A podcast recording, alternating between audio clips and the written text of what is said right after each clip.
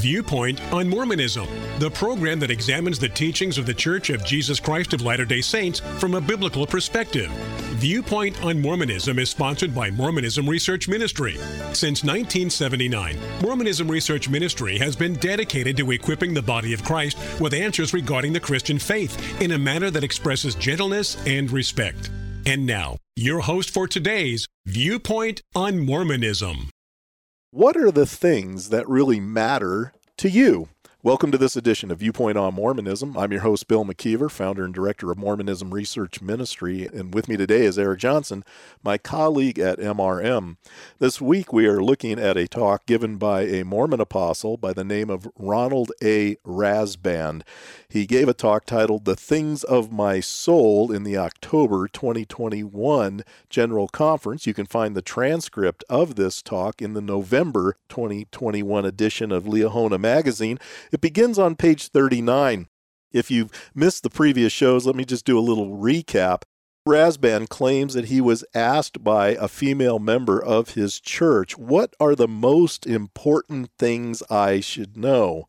And so Rasband proceeds to give seven of those things that are very important to him. And as I mentioned, many of the things that he mentions are not all that unique. I'm sure that they are things that many New Testament Christians have thought about and would probably put on their list. But it stems from a verse in the Book of Mormon, 2 Nephi 14 16.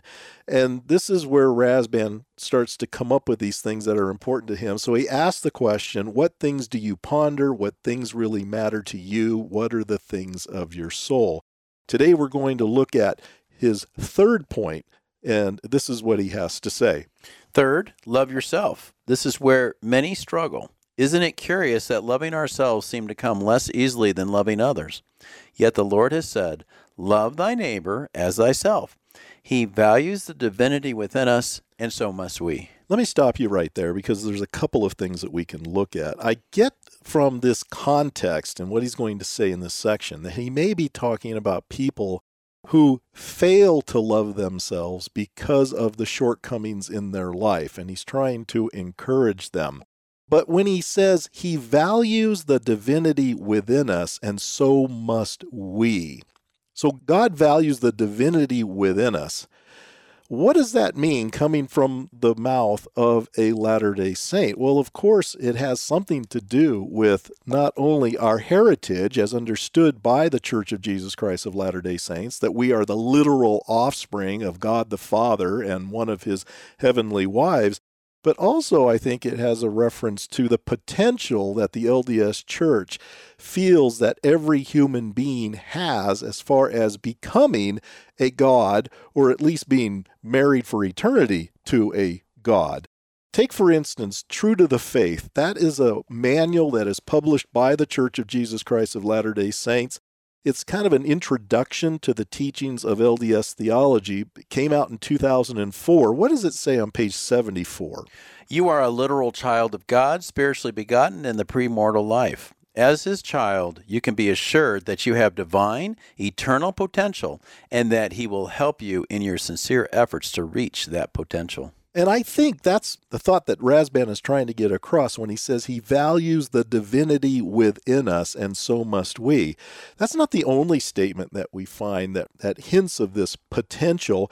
There's also another manual, The Life and Teachings of Jesus and His Apostles. This is a bit of an older manual. It came out in 1979. It's Religion 211 to 212 on page 328. It says, We can become like God because we have the seed of deity within us. Now, certainly we would not go that far as New Testament Christians.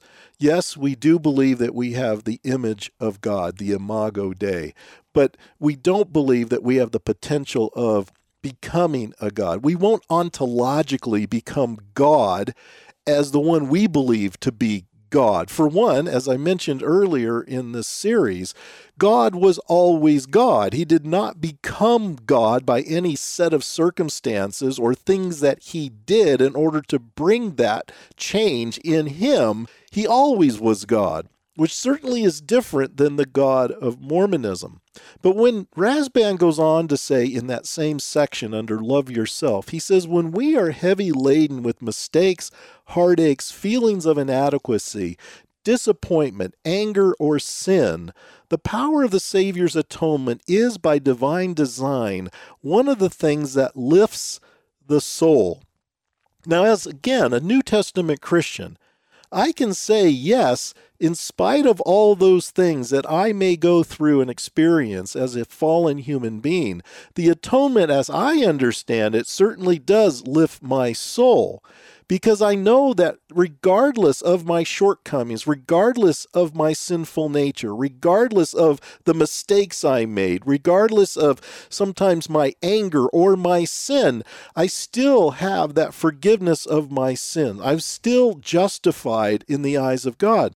But does it work that way in the LDS church? And I would say, no, it doesn't, because LDS leaders have emphasized over and over that your repentance, your change, your, your change in habit and such is supposed to go into every area of your life. So if you still are an angry person, if you still, as Rasband says, are in sin, if you are making mistakes, if you have feeling of inadequacy that are really your responsibility, how can you believe that your understanding of the Savior's atonement lift your soul? Now, certainly some of the things in this list come about with probably nothing on our part, uh, without us having anything to do with them, such as heartaches. We all go through heartaches. We go through relationship heartaches. We go through heartaches over what our kids go through and the sufferings that they go through, or maybe our friends and the sufferings that they're going through. Those are heartaches. Disappointments. Humans are going to disappoint us. They often do. And we can't help that. But those other things in his list, I think, are things that the individual are probably responsible for in some way or another. And if so, how can the LDS understanding of the atonement lift their soul in cases like that? Look, I know what he's trying to say. Love yourself. We are made, as you said, Bill, in the Imago Dei, in the image of God. And so I do believe we have to understand who we are as people. But when you realize that it's not about us, but it's about Him, this is different from the world's philosophy about being true to yourself a very narcissistic society. Narcissism is alive and well in the 21st century. I think we can all agree on that. But I go back to what John the Baptist said in John chapter 3, verse 30. This is what he said He must become greater. He's talking about Jesus. I must become less. I think one of the things about loving yourself, you can't truly love yourself unless you have the Holy Spirit in you. And if you love yourself without that, you are loving a sinful person who is separated from God for eternity. And that's not what we want. So, yes, I think we need to have positive uh, thoughts about ourselves. At the same time, we have to understand that it's all about Him. I must become less, He must become greater. Now, this next section is going to be a little bit lengthy because his fourth point is keep the commandments. The Lord has made it clear if you love me, keep my commandments. Strive each day to be and to do a little better and to press forward in righteousness. Again, this is not a unique thought. This idea of being better today than you were yesterday, but not quite as good as you want to be tomorrow, is something that a lot of LDS leaders have emphasized and preached about to members of the Church of Jesus Christ of Latter day Saints. But when he says keep the commandments, I think the obvious question is well, how many and how often? And of course, every Latter day Saint knows the answer to that. You're supposed to keep them all and you're supposed to do it all the time. But I want to take a little bit of a different angle when it comes to keeping the commandments. And I think we need to talk about the stereotype that a lot of Latter day Saints have towards us as New Testament Christians, as if somehow we don't look at commandment keeping as being all that important. That living a holy life is not something we should be all that concerned about because we know we're justified. And certainly that is a stereotype that is not true. To prove what you're saying, Bill, every time I've talked to a Latter day Saint and I bring up Ephesians 2 8 and 9, one of my favorite verses to use in evangelism, we're saved by grace through faith. This is not of ourselves, it is the gift of God, not by works, lest any man should boast. What's the verse that comes right back at you? James 2:20.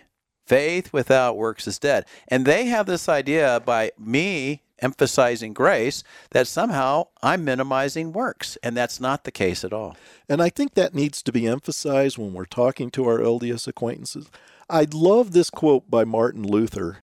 Martin Luther said, We do not then reject good works, nay, we embrace them and teach them in the highest degree. It is not on their own account that we condemn them, but on account of this impious addition to them and the perverse notion of seeking justification by them. And you could almost say that maybe Martin Luther was speaking directly to the members of the LDS church because that is what they are doing. They might deny it to your face, but the fact is, many leaders have said things that certainly it sounds like Martin Luther is criticizing. Martin Luther also said this, Bill the most damnable and pernicious heresy that has ever plagued the mind of man was the idea that somehow he could make himself good enough to deserve to live with an all holy God. And again, isn't that the striving of most Latter day Saints that we've talked to? They're always wanting to make themselves good enough in order to qualify. And that's a word that the LDS Church uses qualify, earn. These are words that are often thrown out in order to be in the presence of an all holy God. But when you ask the Latter day Saint if they were to die right then, where they would end up, how many Latter day Saints have told me, well, I'd probably go to the terrestrial kingdom. They don't even think they're qualified. So they know very well that they're not good enough to live with an all holy God. Stephen Charnock was an English Puritan. He lived between 1628 and 1680. If you've never read his book on the attributes of God, I strongly encourage you to do so. But he said, It is the disease of human nature since its corruption to hope for eternal life by the tenor of the covenant of works. What did Matthew Henry, the Bible commentator, have to say? He said, If we had never sinned, our obedience to the law would have been our righteousness. But having sinned and being corrupted, nothing that we can do will atone for our former guilt. And that's the problem with trying to be justified by our sinful works. It just doesn't work theologically. But I, I love this quote by Charles Spurgeon If you believe first, you may have as many works as you please, but if you believe, you will never trust in them. For if you trust in them, you have spoilt them, and they are not good works any longer. I love that. Once you believe, once you're justified, go out and do as many good works as you could possibly think of. And certainly we would encourage the same thing. It's not that we don't believe in living a life of keeping the commandments. It's just that we don't believe that those commandments actually justify us. One more, real quick. Charles Hodge said if the demands of justice were easily satisfied, if partial and perfect obedience and fatherly chastisements or self inflicted penances would suffice to satisfy its claims, then the sinner need not be just with God in order to be saved. So you see, folks, we are not saying that we should not do good works. We are not saying that holiness living is not a part of the Christian life. It most certainly is. In fact, it was J.C. Ryle who said that if you claim that you're justified, but I don't see any sanctification in your life, then you're probably not justified. Thank you for listening. If you would like more information regarding Mormonism Research Ministry, we encourage you to visit our website at www.mrm.org, where you can request our free newsletter, Mormonism Researched. We hope you will join us again as we look at another viewpoint on Mormonism.